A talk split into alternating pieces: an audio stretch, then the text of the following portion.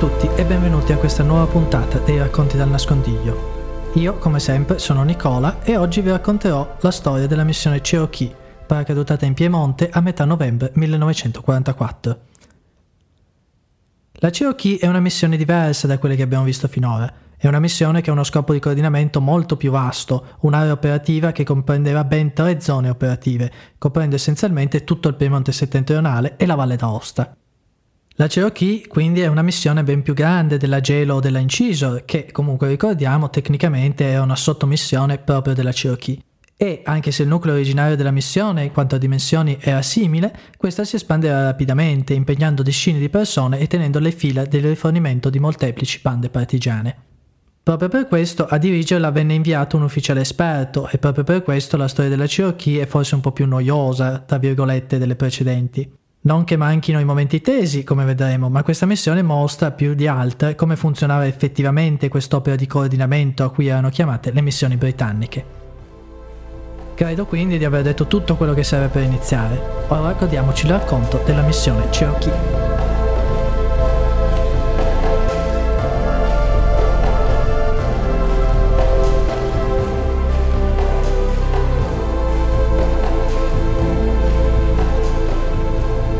Notte del 17 novembre 1944, la missione Cherokee, destinata al Piemonte e composta dal maggiore Alastair MacDonald, il tenente Patrick Pat Amour, detto anche Amore nei documenti, il capitano Jim Bell ed il radiotelegrafista, il sergente Tony Birch, fu sganciata sul campo di lancio predisposto da Monti, Felice Mautino, vice comandante di zona e comandante della Brigata di Giustizia e Libertà Cattaneo, che operava nell'area compresa tra i villaggi di Magnano e Viverone, a sud di Biella, sulle sponde dell'omonimo lago per l'appunto di Viverone.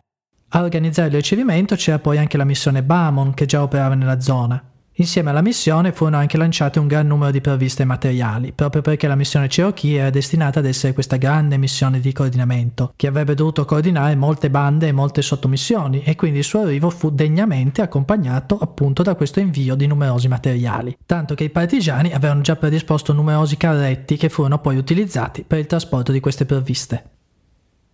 Dei quattro componenti della missione, McDonald era stato preside, giornalista e perfino un consulente per una compagnia ferroviaria argentino-britannica. Era anche un veterano delle operazioni dell'SOE. Era stato infatti già in azione in Spagna, poi sul Massif Central e a Marsiglia, in Francia. Alla fine di quest'ultima missione era stato poi destinato al Piemonte, proprio perché c'erano state delle lamentele da parte di un agente locale riguardo alla possibile minaccia di nuclei comunisti. E quindi era stato richiesto un ufficiale risoluto ma diplomatico. La scelta era caduta su McDonald che a quanto pare soddisfava questi requisiti. Amour, che era l'interprete della missione, era invece un giovane ufficiale che aveva partecipato allo sbarco in Sicilia con il corpo canadese prima di essere assegnato come ufficiale di intelligence al corpo polacco durante la battaglia di Monte Cassino. Quindi finalmente qualcuno che è effettivamente un militare.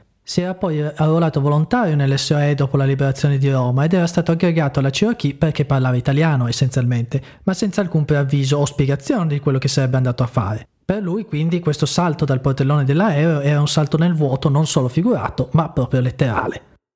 Per quanto riguarda Bell, questi era stato aggregato alla missione in quanto esperto di sabotaggi, ma non si sa altro di lui. Infine Birch, il radiotelegrafista, ci è noto solo attraverso la descrizione che ne fa McDonald stesso. Era un giovane operatore fidato e completamente imperturbabile. La missione e i rifornimenti furono portati dai gellisti al quartier generale della brigata, a est del villaggio di Zimone, sempre nella zona. All'alba del giorno successivo si presentarono dei partigiani inviati dalla vicina brigata Garibaldi, la 75esima, guidata da Mastrilli, per reclamare la loro fetta. McDonald saggiamente non si mise in mezzo, non sapendo nulla della situazione della zona, e gli italiani, secondo lui, gestirono le cose senza problemi.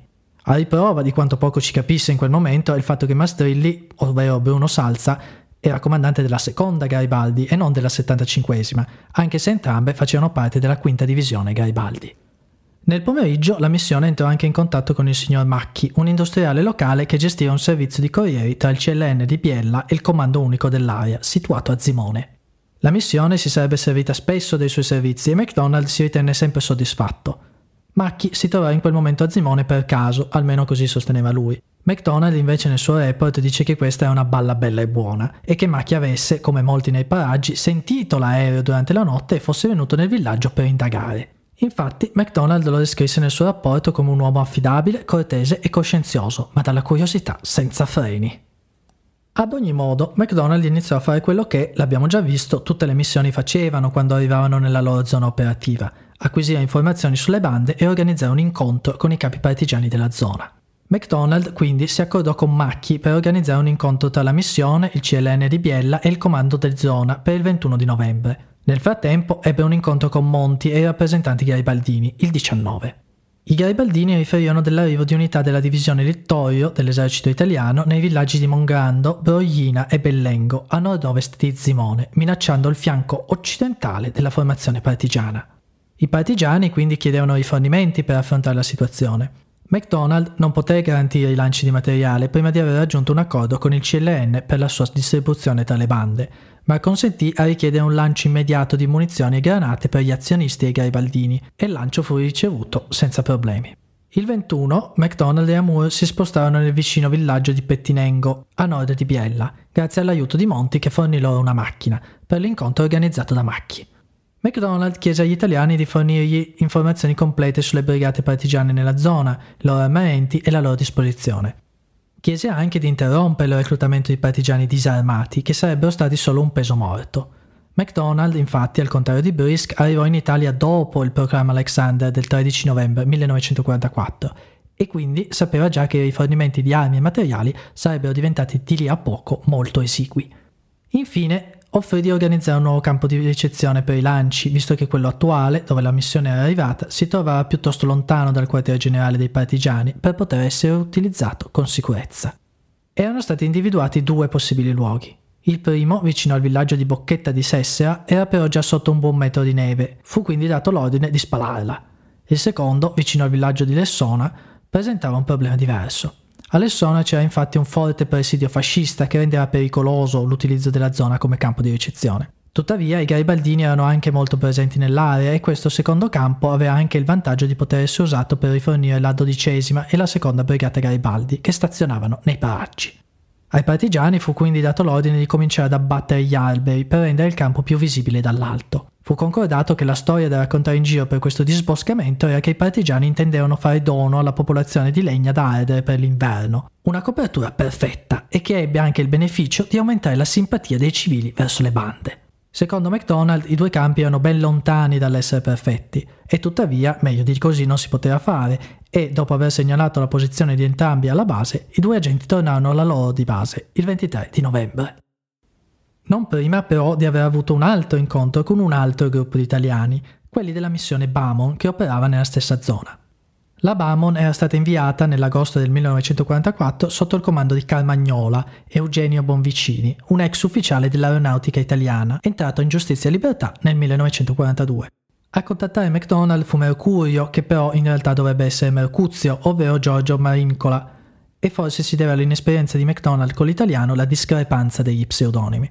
Mercurio fu descritto da MacDonald come un individuo capace e intelligente, con grande esperienza nel sabotaggio. Fu poi seguito da Carmagnola stesso, che propose a MacDonald un piano molto vasto di coordinamento delle bande partigiane. Tuttavia, a causa di movimenti di truppe nemiche nel fondovalle, questo piano fu per il momento accantonato. Infine, MacDonald ebbe un incontro anche con Sciabola, Lionello Santi e insieme decisero gli incarichi per Carmagnola e Mercurio. Sciabola propose anche di inviare il radiotelegrafista della Bamon, Armando, a Torino, ma MacDonald non lo ritenne abbastanza affidabile per questo compito. Terminato l'incontro, Sciabola fece ritorno a Milano. A questo punto MacDonald decise di spostare il quartier generale della missione vicino al comando di zona, nel villaggio di Callabiana, circa 10 km nord-est di Biella. Il 28 la missione quindi partì da Zimone, lasciandosi indietro il capitano Bell, incaricato di gestire il campo di ricezione locale e continuare a mantenere i contatti nella zona.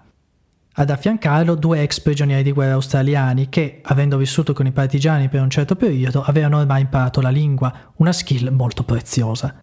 Fu inoltre stabilito che Armando avrebbe raggiunto Bell con il suo kit radio e sarebbe diventato il suo operatore. Dopo lo spostamento del quartier generale, la missione ricevette la visita del maggiore Churchill Peters, il quale non aveva alcun tipo di parentela con il primo ministro britannico, anche se, per via dell'omonimia, un suo fratello, anche lui agente dell'SOE, si era spacciato per parente quando era stato catturato dai tedeschi in Francia nel 1942.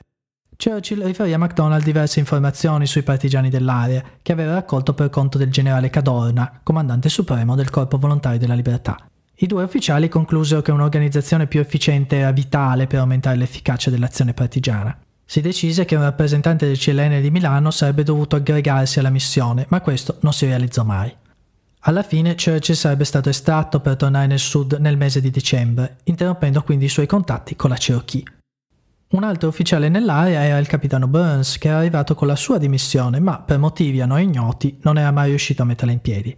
Era rimasto quindi con Bell come interprete, scout e esperto di interrogatori. Altri agenti della BAMON poi si fecero vivi di tanto in tanto, Lupo, Enrico Maria Bambino, Pietro e amici Luigi Biscottini, Alcuni di questi saranno poi integrati nella missione Cherokee.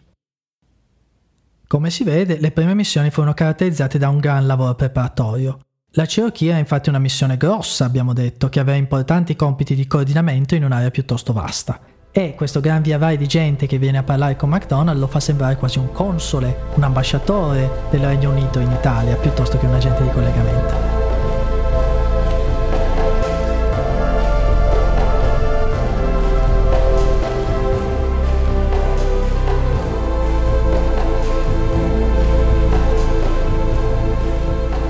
zona operativa la situazione per i partigiani era not too bad, non troppo cattiva. C'erano sei brigate operative, cinque garibaldine e un azionista.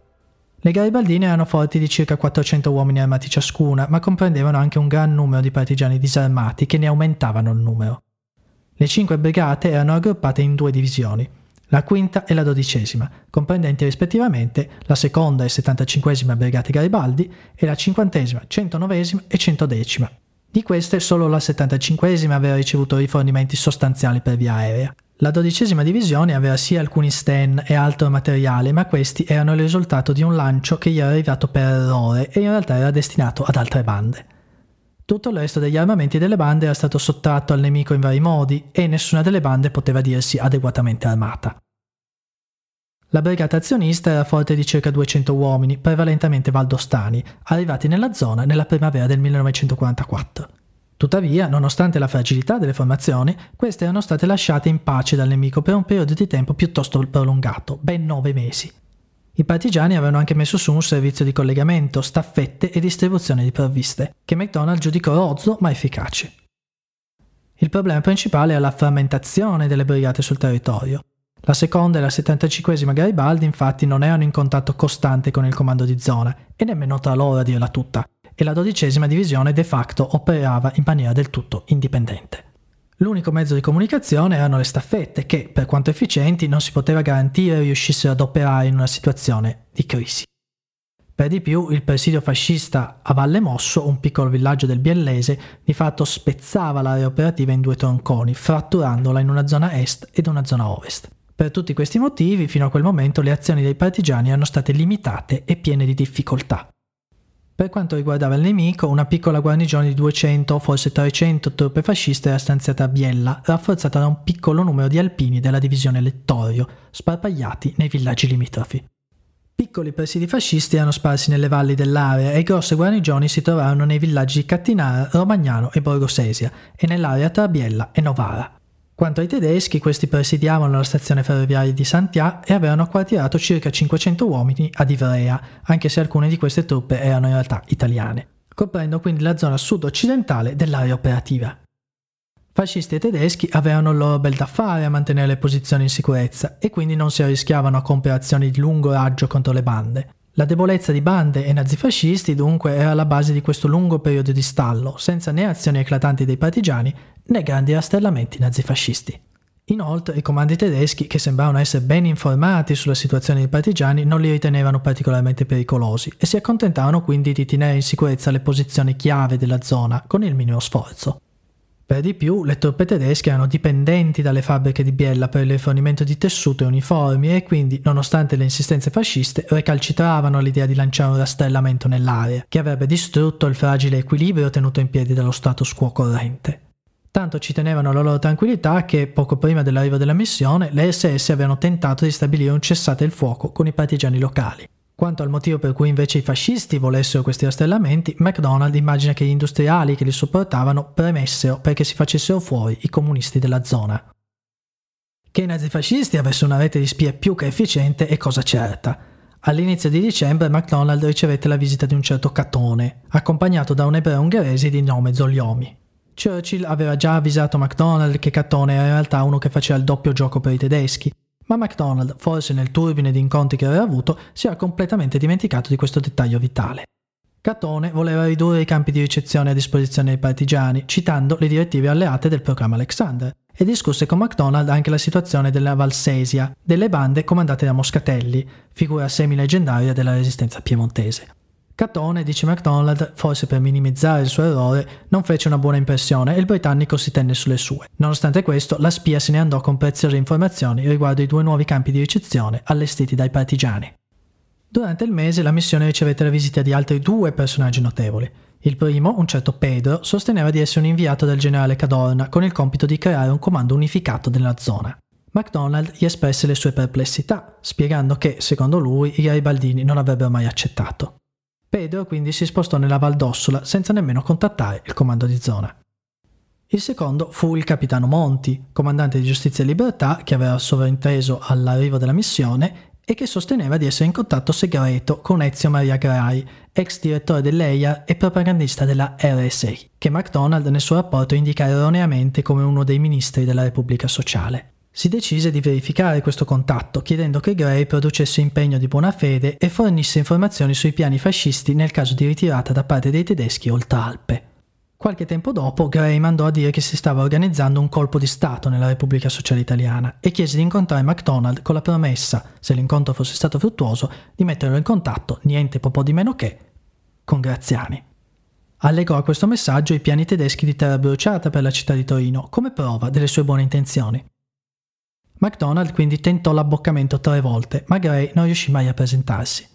Non sappiamo quanta sincerità ci fosse in Gray e di sicuro questa vicenda è emblematica dello stato di caos, di disfacimento morale e politico in cui versava la Repubblica Sociale Italiana. MacDonald nel suo rapporto scrive che le scuse di Gray gli sembravano plausibili e che il contatto, benché per il momento infruttuoso, appariva affidabile.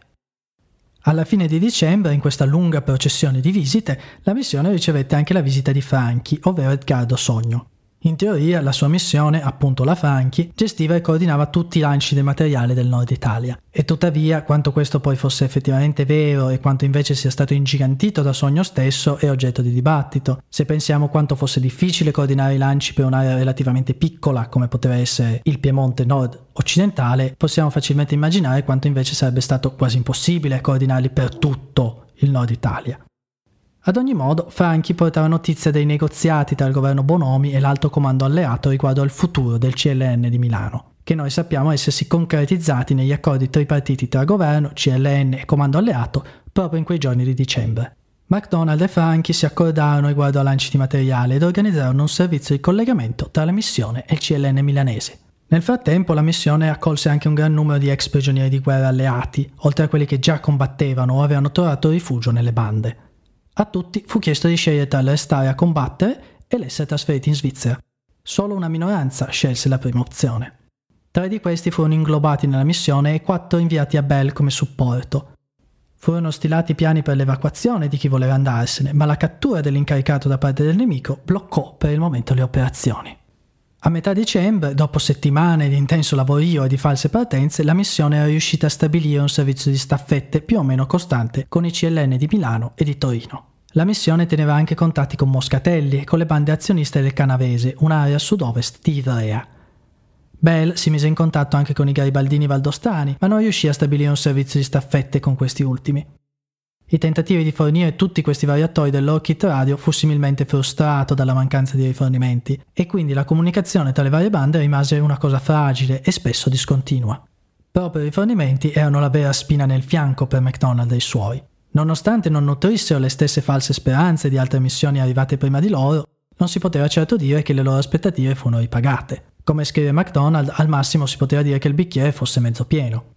Dopo una serie di false partenze, finalmente i rifornimenti iniziarono ad arrivare in dicembre, ma la situazione fu resa attesa dalle accuse reciproche di azionisti garibaldini su furti di materiale. La missione, che non poteva essere ovunque nello stesso momento, non ebbe mai modo di indagare su queste accuse e poté solo ricordare ai vari capi partigiani che il saccheggio di provviste alleate era un reato e comprometteva la reputazione dei partigiani agli occhi dei comandi. Per di più, nonostante il comando di zona avesse acconsentito a fornire il trasporto per riallocare parte delle provviste a bande fuori dall'area del Biellese, nella pratica, una volta che queste provviste arrivarono, si rivelò molto difficile convincerli a tenere fede alla loro parola. Senza dubbio, i partigiani, affamati come erano di armi e provviste, una volta messe le mani sulle stesse, se ne separavano molto a malincuore. Ciliegina sulla torta fu il fatto che, dopo i primi lanci, l'arrivo di materiali si interruppe bruscamente, senza preavviso o spiegazione. Questo costrinse la missione a richiamare parte delle provviste che erano già allocate a questa o quella banda, per ridistribuirle ulteriormente alle brigate rimaste scoperte, creando quindi confusione e comprensibilissimi malumori.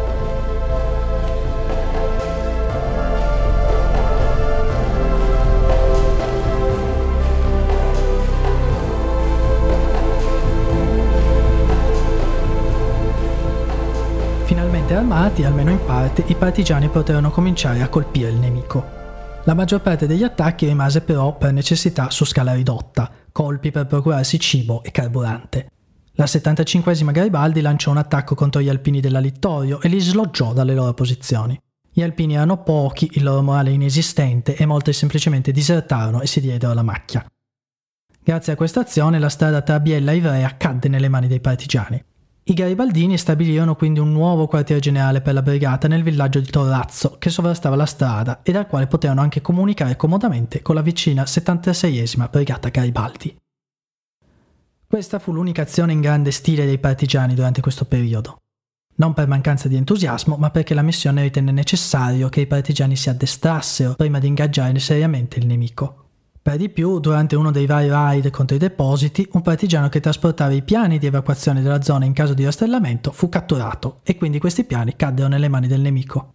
Nonostante le proteste di McDonald, il comando di zona si rifiutò di modificare i piani. McDonald qui non ci spiega perché e sarebbe interessante avere la versione dei partigiani. Una possibilità è che, data la natura del territorio, questi piani fossero dettati più dalla geografia che dalla volontà dei partigiani stessi e quindi, anche volendo, non si potessero cambiare. Alla fine di dicembre l'aumento delle armi disponibili ed il maggiore addestramento dei partigiani rese possibili operazioni più importanti. Il ponte ferroviario di Ivrea fu fatto saltare dagli azionisti la vigilia di Natale, bloccando il traffico ferroviario tra Torino e la Valle d'Aosta.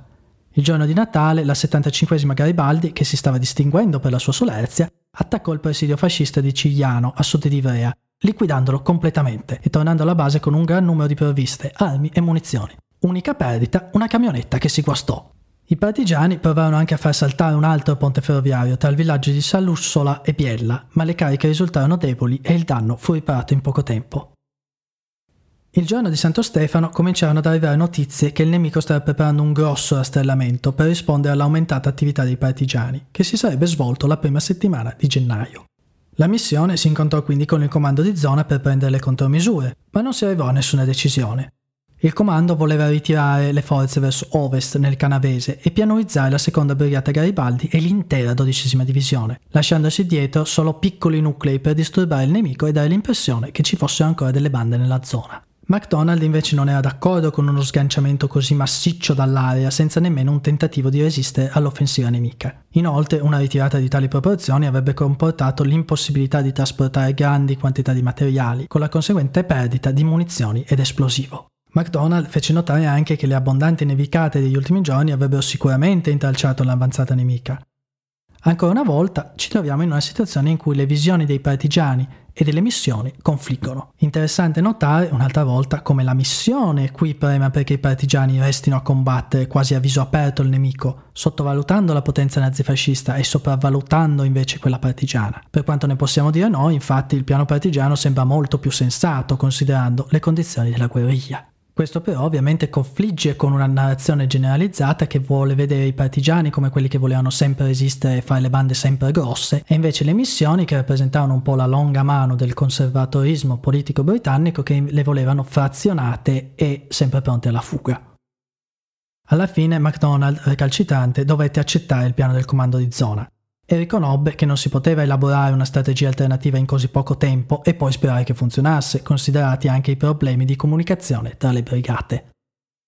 Il nemico dunque iniziò il suo attacco da sud-ovest, nella zona di Ivrea, e dopo qualche schermaglia la 75esima Garibaldi e la brigata GL si sganciarono dal nemico, seguendo il piano di ritirata. Anche la 76esima Garibaldi, che non disponeva di munizioni a sufficienza, ripiegò sotto l'attacco di truppe georgiane provenienti dai villaggi di Bollengo e Donato, nei dintorni di Ivrea. Il comando di zona si disperse in buon ordine e la missione si spostò a Colma, a nord di Biella, aspettando sviluppi. Dopo qualche giorno pare che i tedeschi e i fascisti fossero soddisfatti dei risultati fin lì ottenuti e non volessero spingersi più in profondità nelle Alpi.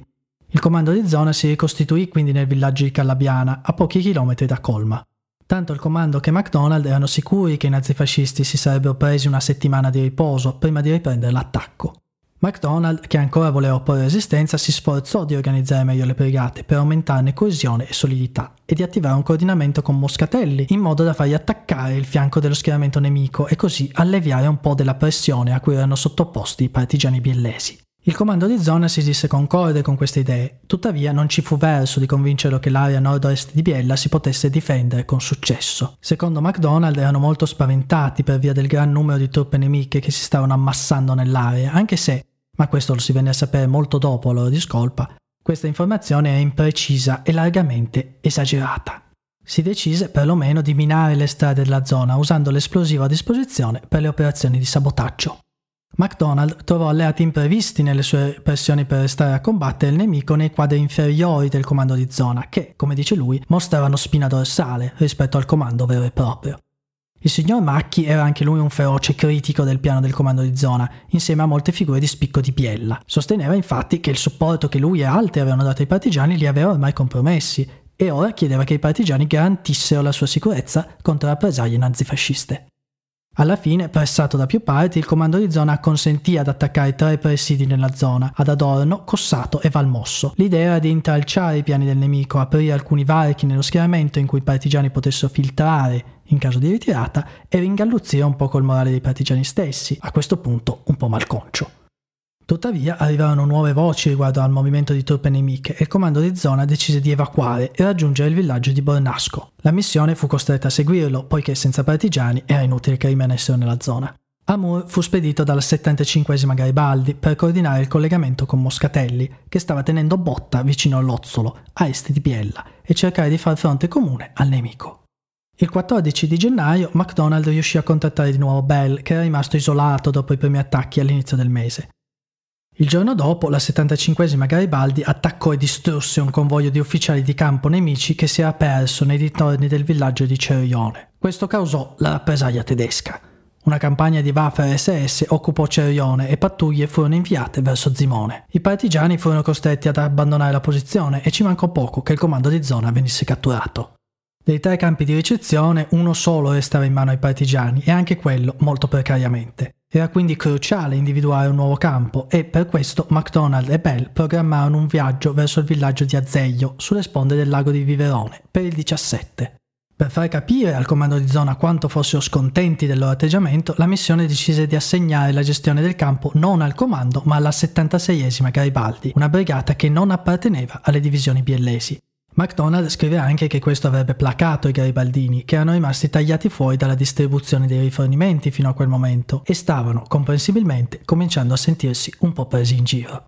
Il 17 di gennaio la situazione era molto fluida. Bell aveva in precedenza sconsigliato di incontrarsi con MacDonald nel villaggio di Magnano per poi procedere verso Azeglio, per via della presenza di forze nemiche. Tuttavia, il comando di zona aveva fatto ritirare ben tre distaccamenti nella notte a Magnano e quindi MacDonald giudicò la situazione abbastanza sicura, considerando che i tedeschi avevano anche lasciato Zimone. Il maggiore arrivò al villaggio accompagnato dal caporale Jones, un ex prigioniero di guerra australiano, intorno a mezzogiorno. All'ingresso del villaggio incapparono per caso in Armando e Gabori della Bamon. I due stavano puntando su Biella e MacDonald gli diede ordine da consegnare a Lupo e Carmagnola, che sapeva trovarsi in città. Nel villaggio gli unici partigiani erano un gruppo di garibaldini della seconda brigata, circa mezza dozzina. Confermarono che tutto fosse tranquillo e infatti McDonald li trovò a mangiare nel ristorante locale senza neppure un uomo di sentinella.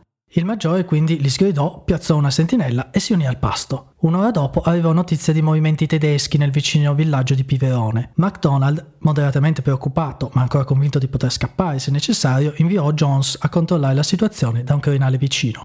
Dieci minuti dopo si udirono urla che li avvisarono dell'ingresso dei tedeschi nel villaggio. Da quel momento in avanti fu il caos più totale. Il gruppo tentò uno sfondamento, ma i tedeschi reagirono aprendo il fuoco. Armando cadde ferito. Gaboy in qualche modo riuscì a superare le linee nemiche e si dileguò. MacDonald, dopo aver sparato un altro po', non volendo lasciare Armando ad essere ammazzato a sangue freddo dal nemico, decise di arrendersi ai tedeschi, che lo presero prigioniero. Armando morì dissanguato poco dopo e il maggiore fu condotto al comando delle SS per essere interrogato.